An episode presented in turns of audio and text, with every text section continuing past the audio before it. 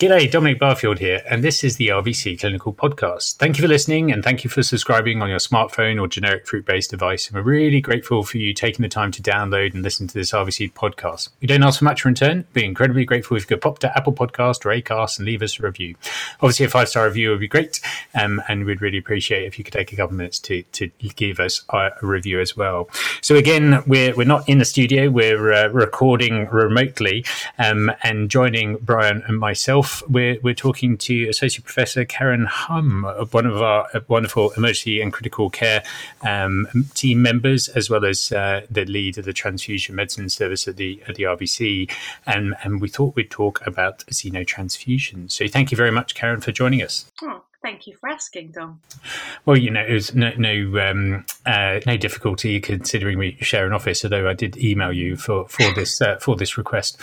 Um, so uh, so I suppose um, xenotransfusions have they um, have they been around a, a while, Karen?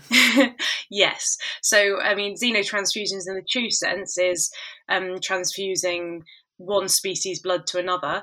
Um, and when we think about them, generally we think about dog blood to cats because that's probably the major use you'd be thinking of, um, the time when they're most convenient. But um, actually, the first xenotransfusions were from animals to humans because of ABO incompatibilities. They knew that before they'd worked out exactly how that system worked they knew that if you gave some human's blood to another human, it could lead to um, sudden death due to anaphylactic reaction, so um, or an acute hemolytic transfusion reaction. So they um, they tried with different animals, um, and so yeah, that's those were the first xenotransfusions, like sheep blood to humans, for example.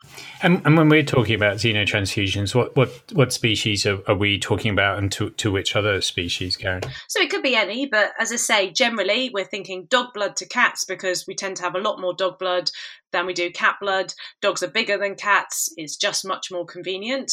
Um, you could do it between other species, and it has been suggested and in fact done. But generally, that's that's kind of where the need lies. There's a, generally a, more of a shortage of feline blood and easier, more easily available canine blood. Okay, and so and so, why did we go down this route? So, so are there different alternatives, or or is it just that sort of resourcing of of, of cat blood? Because I imagine this hasn't been a, a new a new problem, um, and it's not something new. So, so I suppose what was the motivation for um, for for you to look into this? Yeah, no, it's it's a good point. It's not a new problem, but as critical care's advanced, um, the need for cat blood has increased. And what we used to have when you and I first started at the RVC, Dom, was oxyglobin, so a hemoglobin based oxygen carrier. And they that was used when we couldn't um, get hold of cat blood. We'd use what uh, HBOC is what the acronym is. Actually, there there is rumours that HBOCs are coming back, or a type of HBOC is going to be coming back, and actually in the vaguely near future, which might make xenotransfusions less desirable. But at the moment, they're not available. Those rumours have been going on for some time. So until that point, um, xenotransfusions are probably here with us. And and so when you're um, thinking about using a xenotransfusion, so what what so obviously we're, we're talking about administering to this cat as, as you've said. So, so what um, what would make you think I need to give a xenotransfusion rather than rather than um, cat blood to to a patient? What what's your frame? So I think there are there are a few reasons described in the literature the the most simple one is we don't have any feline blood. And that might be particularly say if you're worried i think in general practice you're worried about trying to get hold of b blood because it's harder to find it's a less common blood type so you may well not have a b donor. But you might not have an a donor either so it might just be you don't have cat blood available the other probably major indication would be if you don't or can't you don't have time or you can't don't have the ability because you don't have um, blood typing equipment to type your cat so if you don't if you can't type your recipient we know that um, type B cats can have very, very strong anti A antibodies. And so, transfusion of type A blood to type B cats can result in a fatal transfusion reaction. So it may be safer if you can't type your cat to administer a xenotransfusion, canine blood, because in the literature, there's no report of a fatal transfusion reaction um, on first transfusion of canine blood. So that might be a reason. So either you can't get hold of cat blood or you can't type your cat. I think there's probably one thing that's worth mentioning as well, actually, that is worth considering, and that's um, if you think this cat has a dire prognosis. So you alluded to the fact we've done some work on this, Dom, and Alice Le Gal, one of our residents, um, published on xenotransfusions, and interestingly, the few of the cats in that that case series that we looked at, um, they had um, cats that probably did have a very poor prognosis. For example, some were administered a xenotransfusion during CPR. Now, admittedly, it may have been that they didn't have time to tra- to um, blood type them, but if you're you've got a cat undergoing CPR, their prognosis is generally so guarded that administering um, a xenotransfusion might be more appropriate in the sense that we've got more canine blood spare than we do feline. So that might be another reason. If the prognosis is so guarded that it feels almost like a waste to be administering maybe a slightly more precious product. Does that sound fair? Yeah, absolutely. I think um, that that certainly sounds sounds fair. So, so there are reasons not to give a xenotransfusion? Yes, definitely. Um, and I think xenotransfusions are very contentious. We should definitely say that. So um, if you have um, a plentiful supply of feline blood, and then it may well be that you you find the the um, administration of canine blood quite um, ridiculous because it doesn't last. When you give canine blood to a cat, the vast majority of those cats are going to break that that blood down in varying speed, um, and then you'll be back to where you started. Now, if you have a cat, say that had blood loss as the cause of anemia, say trauma, and they started to break the blood, the canine blood transfusion down after, say, three days. And it's going to be variable. Some cats we're seeing breaking the blood down, the transfused canine blood down as quickly as, well, within 24 hours in the first, maybe perhaps even during the transfusion period. Um, but if they hold on to it a little while and then start to break that blood down, by then it maybe they've started to regenerate themselves and actually they can cope without a second transfusion. And that's fine. But if you say have a cat with a non regenerative process or an ongoing destruction of their red cells, say like IMHA, it may be you give the xenotransfusion and um, once it's broken down, the cat's in no better state and the, the, the, those transfused cells haven't actually done very much. They've given you maybe a few days. Now, those few days might be enough to allow you to blood type the cat and to get hold of a suitable donor. But if you have enough feline blood, it does seem a bit of a waste to um, to um, give the canine blood, and actually it may be associated with some morbidity, and um, not just the fact the cells don't last very long, but there may be some morbidity associated with it. So if when the cat breaks down the cells, for example, they probably feel a bit grotty. They often get a pyrexia, and they may be feeling a bit rubbish during the the um, process of hemolysis. Also, the um, then maybe when when the cats break down the um, the canine transfusion, they can you can see hemoglobinemia, and we know that hemoglobin is a potential cause of acute kidney injury, so it may cause some renal issues. So there's a few reasons why you might not want to do it, and that's why it's such a contentious issue. And I think for people who have a really big supply of feline blood, they can often say, "Well, you shouldn't do this." It's wrong. Um, but I think maybe that's not a very pragmatic position looking at people in practice where they may not have access to, to feline blood or even referral institutes too. So, so is that stigma, do you think, attached to um, giving a, a, a foreign protein um, to do with the fact that it will be broken down faster, or the fact you think it's a bit more about av- availability of the of the other products? Because I suppose what you're, um, I suppose, alluding to is that we tend, well, you tend to have used this in times where you need to give a transfusion very quickly and it's time dependent and might not have the resources. So I suppose for that individual animal, then unfortunately, the the um, without the ability to to carry around um, uh, oxygen, then then obviously they, they, probably have a high chance of dying. So what it's kind of like a patch, a life saving patch, one one might say, um, but it's just not not ideal. Yeah, absolutely. That's a really good way of talking about it. Dom, it's it's a plaster. It's something. It's a scaffold to get you through to the next stage. Um, and yeah, you need to be. I think it's a very pragmatic decision when you give a xenotransfusion. It could never be described as gold standard, and so therefore people can look and say, "Well, that's not the right thing to do." But you need to be able to think about what's the best thing for that individual patient in that position. Um, and so there's often quite a ge- geographical bias because, say, in some countries, particularly, say, North America, um, feline blood is much more readily available, whereas in Europe, not so much. And then in other parts of the world, again, maybe not so much.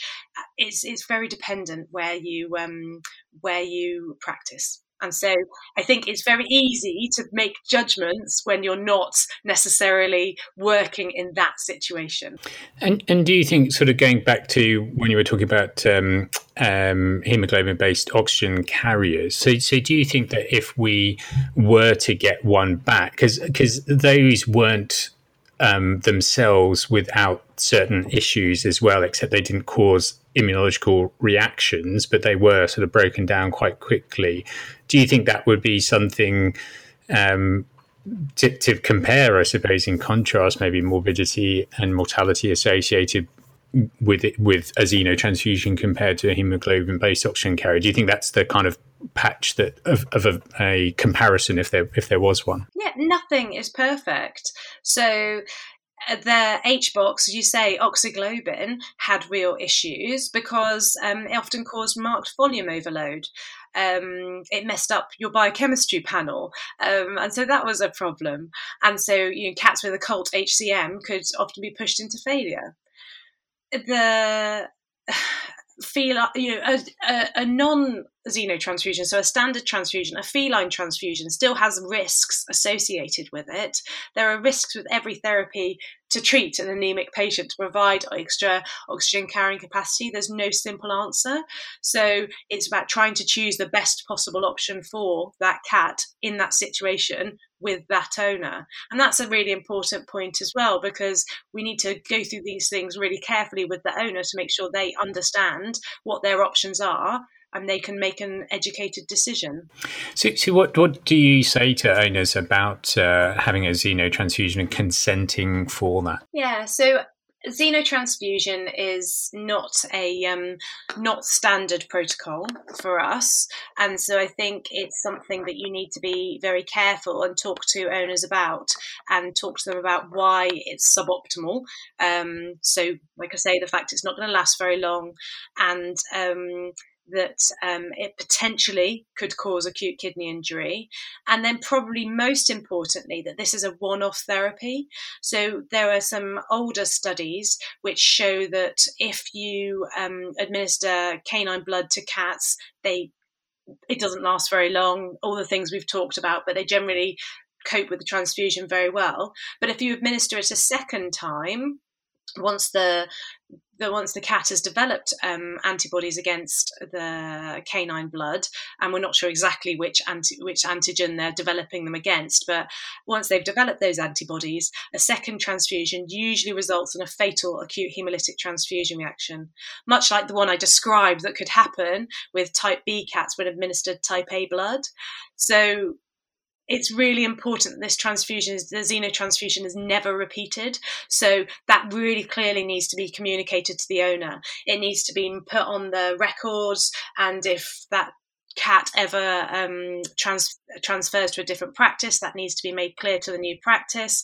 The problem with all of this is that we know that cats can um, go missing, that cats um, sometimes transfer between owners, and that transfer may not be easy. So, so the communication between owners may not be clear. So, it's really important to realise that if you administer a xenotransfusion, particularly in a cat, a slightly older cat, that they may have had one before. And you know, you need to really carefully check with the owner how long they've had that cat. And if they haven't had that cat all its life, say it's a rescue cat, you have to again explain that if they've had a, ven- a previous xenotransfusion, that this one could be fatal. It's unlikely, like xenotransfusions are done, but they're not very common. But it's just making sure the owner is aware of all the um, all the risks involved. And I think generally when you're doing a xenotransfusion, it's because you've got very few other options and the owner needs to understand that. But um, you need to explain the risks involved. So, so are there any separate um, like legal um, considerations that one has to consider? I suppose we can only speak in the in the UK re- regarding sort of xenotransfusions because I imagine we actually give sort of recombinant human products to to other other species as as well, don't we? And and obviously like have owner consent sort of for that. So I suppose is that is is it part of that same uh, idea? Yeah, so we have, um, you're right, we, you know, human serum, albumin, intravenous immunoglobulins, there are products that are used um, that are human based products generally. It's generally human based, human products that are given to um, dogs and cats rather than necessarily canine products in general to um, to cats. Uh, but um, but yeah, and and tetanus antitoxin. There are all sorts of things that are out there that are um, products that are produced in one animal and given to another. But I think um, legally, it is recognised practice in that it's described in the literature.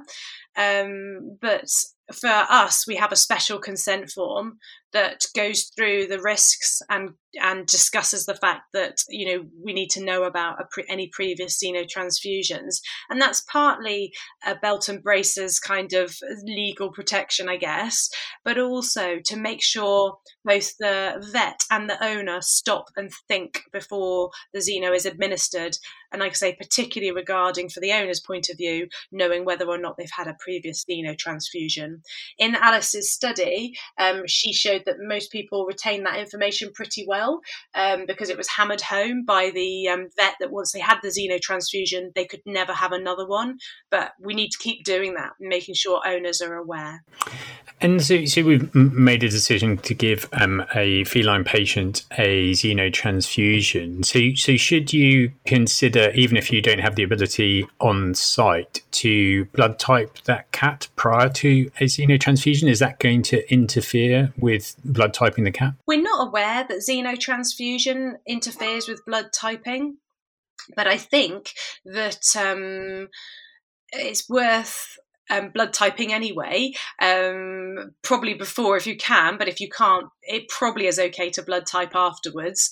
Um, but I think you want to blood type as soon as possible if you think that that um, that you know if that cat is going to need probably further therapy if once the xenotransfusion has worn off and been um, broken down. So I think probably it's worth um, worth um, blood typing definitely, and I would we've got no evidence that administer, administration of um, canine cells interferes with the typing process. So if you only only type after you've started the xenotransfusion, that's fine. But I would type ASAP so that you know what you can um, what you can what you need to administer once the xenotransfusion is um, destroyed. I suppose, I suppose for people maybe using the um, the card sort of typing, is there a risk of auto agglutination and and that confusing typing like post um, yeah. So potentially, potentially, and we talk about that when we talk about um, when we talk about you know animals having had previous transfusions, any sort of previous transfusion, xeno or non-xeno, could it cause insane agglutination or auto agglutination? I don't know if it's more of a theoretical problem than a real one. Um, we don't tend to see um, agglutination in these patients, but that doesn't mean it couldn't happen. And probably the easiest thing to do if you're worried about that is to, if you've only got card typing, is to take a sample and you can send to a lab um, where they could do an immunochrot. I can never say this immunochromatographic method. Um, and so, so if it doesn't necessarily if it doesn't necessarily matter to, to type the cat before, but ideally that's that's a good good practice. Does it matter what type of dog blood you give the cat? Yeah, so we know that um, the antigens on the red canine red cells are different to the antigens on feline red cells, which is why they form antibodies against them. The cats form antibodies against the canine red cells and destroy them. We don't know which antigens they particularly focus on, and probably it's actually a multitude, but there's no evidence that DEA1, which is what we tend to type for um, in dogs, is any more immunogenic or important in Im- immunogenicity um, than than any other antigen. So we don't tend to worry about administering DEA1 negative blood, essentially, whichever type you give, it seems to be destroyed. And and if we go say, okay, we're, we're giving some uh, dog blood, are there any sort of different practicalities of administration that you would um, uh, that, that you would suggest? Different than giving a normal transfusion to, or, or I suppose a species specific transfusion? Well, yeah, it's an interesting question, isn't it? Because um, really, it's we're tending to give, I suppose, we're tending to give packed red cells at the RVC, but you could be giving whole blood. Um, and what actually to me is really one of the positives of xenotransfusions is they can be quite big. Now, um, in the latest um, ISFM guidelines, they suggest not giving a particularly big unit. And I understand that. They say probably giving about the same volume as you would a feline unit.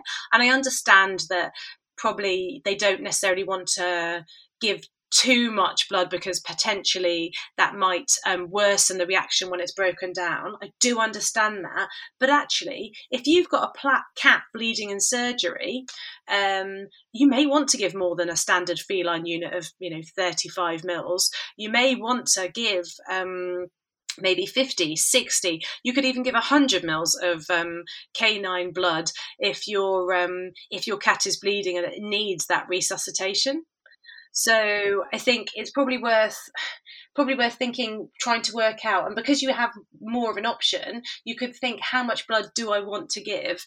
Um, and you can use the formulae that are available. There's quite a few different formulae but i tend to just use the um, one mil of packed red cells increases um, PCV, one mil per kilo of packed red cells increases PCV by about 1%. So you could use, you could work out, say, if you've got a cat with a, a PCV of eight, maybe aim for it to be um, aim for its PCV being, say, 20, and that would allow you to give more maybe than a standard, you could give more there than a, um, a standard feline transfusion would generally allow you to give.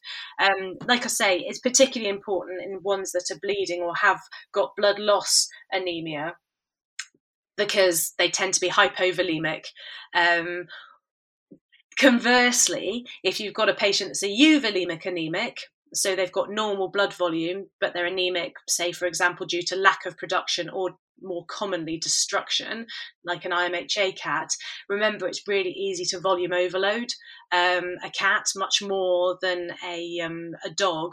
So I would give, um, choose the volume you give quite carefully but another good thing that you can do with, you know, transfusion, or in fact feline transfusion as well, is remember you want your blood product not to be at room temperature for any more than four hours, but you can take your blood product and store it um, the volume you want to give, store it in the fridge, and take out syringes and give them four hourly, uh, each syringe lasting only four hourly at a time. Did that make sense, Dom? Do I need to explain that a bit better? No, no, I, th- I think you did. You, you, so you're you're saying so the, the benefit of a xeno transfusion to a cat is, is actually the, the volumes that you can administer, and, and to try and sort of calculate that for the for the patient. So, um, and it, and to and it's not something necessarily um, we do all the time, but I was considering that um, and actually having a conversation with one of the transfusion nurses about it because of the different size of cats that we have and obviously the the different uh, um, uh, um, percentage of, of packed cell volume or, or, hemoglobin that they, they have in them makes this makes it quite a variable feast to say that we just give one um, uh, volume to to the cats. And, and obviously that was you know we can give as much as we we we want. Um, and uh, I know you were very clear about actually the benefit of of giving um, even a larger volume slowly is that you can just put divide it up into syringes and keep those syringes in the fridge and administer that over a, like a 24 hour period as long as the syringes are only out for um, four hours during that during that transfusion. So no, yeah. I think I think that's yeah, yeah, very. Yeah, I wouldn't probably give it for any more than 24 hours though, because then we start to go into the territory of are we essentially kind of giving a second xenotransfusion? So I kind of use 24 hours my maximum time, and actually that's also the maximum time because you'll have breached the unit at that point and it will be open. So you can't give it for more than 24 hours. So that's why you chose that cutoff probably. Um, but in terms of actual your original question which was do you administer it in any different way? No no you don't. You um you still use a filter um and um but and you know uh, we tend to use a, a test dose of maybe one mil per kilo per hour for the first half hour and monitor in exactly the same way. And and it's, it's great that um that you've you've published something on this because it's something that appeared as sort of um uh, a few um, either anecdotal parts at the end of a of, of an article that I can can think of, or, or um, I think there's a, a, case report as well in, in, the in the sort of recent literature. But it, it's great that you've um, published. Actually, I can't remember how, how many cats. But can I ask about the the outcome uh, associated with administering a xenotransfusion? Please? Yes, yes, you definitely can. I think it was 49 cats. Um, and um, yeah, just in terms of um, publication. Do you know what? I think that's so true because um, the reason we wanted to put it out there is I remember ages ago um, at an EVECC Congress, um, someone talking about xenotransfusions and saying they were useful. And it was Amanda Boag, and she said, Well, that sounds amazing. Can you publish something, please? Can you get it out there? Because you're right, we can't, we want to be able to have something that's not just anecdote, that's been tested and reviewed and we can have something that we can have confidence in and that's why we did it really because we needed something out there that then can give people confidence to be doing something. You talked about legality um, and it, you know the process is quite nerve wracking um, and so having confidence that we know what's going to happen is is is much better. So you, if you want to thank anyone you should thank amanda really because she was the stimulus behind it from like about 2008 or something. Um, but in terms of outcome um, so in the literature that is out there, like you say, a few case series, um, and our study, and a couple of case reports, um, what seems to be the major uh, proponent of um, outcome is actually what was the underlying disease. So it we can't see anything that necessarily associates xenotransfusion with mortality. It's and and and that's that to some degree makes sense. You know, it'd have to be so blunt and so bad for you if it was associated with decreased mortality. Um, the outcome for these cats was generally poor, but that was because you don't generally use a xenotransfusion unless the cats are really, really, really sick and you don't have time to get blood or they're actually already dead. You're performing CPR, for example, as we discussed before. Um, so it's self fulfilling that these cats are not going to necessarily do very well. But the ones that did do well were generally ones that had surgical disease, that maybe bled during surgery. And those cats actually had no evidence of adverse outcome due to the xenotransfusion. I am interested in whether there is more to the acute kidney injury story. I'd like to look at that more and see whether these patients actually do have maybe subclinical um, or even clinical AKI that we're not noticing or picking up on, but because the um, there's such a variation in their underlying disease processes, and because they're often so sick, it's hard to um, whittle out what maybe any increase in creatinine may be due to. So, so would it be fair to say, Karen? So the the outcome would be the same as giving a transfusion to a to a cat um, normally of of of, uh, of species specific blood. So if you were to give a cat cat blood, it really depends on the um, on the underlying disease process that that patient has, which really dictates its outcome rather than the transfusion. Yeah, if we're talking about mortality, yes. If you're thinking about other things, so I guess we could look at other outcome things. Did they need a second transfusion? You're probably more likely to need a second transfusion if you have a xenotransfusion than if you have a feline transfusion. Um, though some of the cases didn't. Some of the cases just had one xenotransfusion and did fine. And those are the ones, like I said, that tend to again have blood loss as their underlying cause.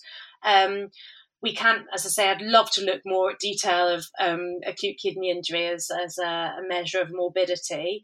Um, but um, were they still alive? Yes, I think it's totally due to um, due to the underlying cause. And, and, so you, you just said there, Karen, you'd like to have a look at whether whether there is any clinical or subclinical acute kidney injury in, in patients that receive um, a xenotransfusion. Is there, is there anything else that doing the doing the study actually made you think that we should look at, even in um, even in species specific uh, blood transfusions? Oh, well, yeah, so much. I mean, there's so much still to do in transfusion medicine. And I, I think the recent um, TRACS guidelines that were out in JVECC, and actually that JVECC edition um, from this year, I think it's March, April, is a transfusion special edition. It's got loads of really exciting transfusion um, articles in there.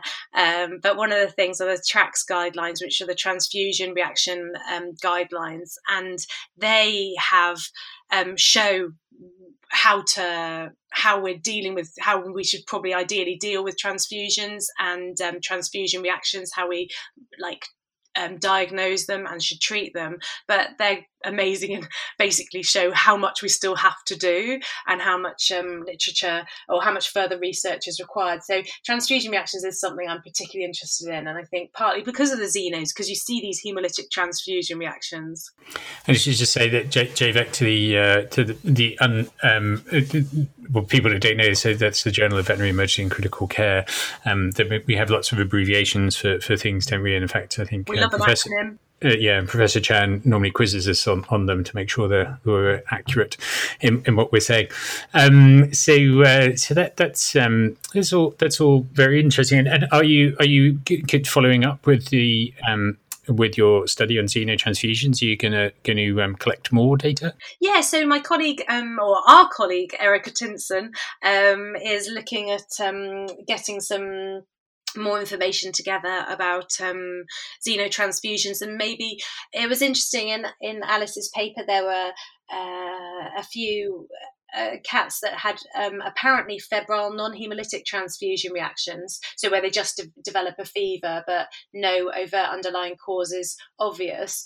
And we're looking, she's looking at transfusion reactions within the first 24 hours of a xeno, and it looks like maybe with closer inspection, maybe there are some acute hemolytic transfusion reactions within that time period. So she's looking at that, and that hopefully should.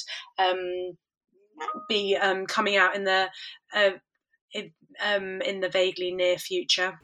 And um, the actual sort of technique about how to administer and whether you used, I, I didn't actually ask, did you, do you use a filter for um, um, for administering canine blood to cats in a similar way that you, you would using cat blood to cats? Yeah, absolutely. Exactly the same administration process in terms of lines and um, in terms of filters, um, standard standard protocol, not keeping the blood at um, room temperature for more than four hours, etc and very close monitoring. And the any other thing I'd like to ask from, from your from your colleagues, Karen, have have you had a, a mixed reaction for actually publishing something on xenotransfusions? I think um, there are definitely people who are very um, disturbed by the idea, but like I say, I, I see it as a pragmatic thing.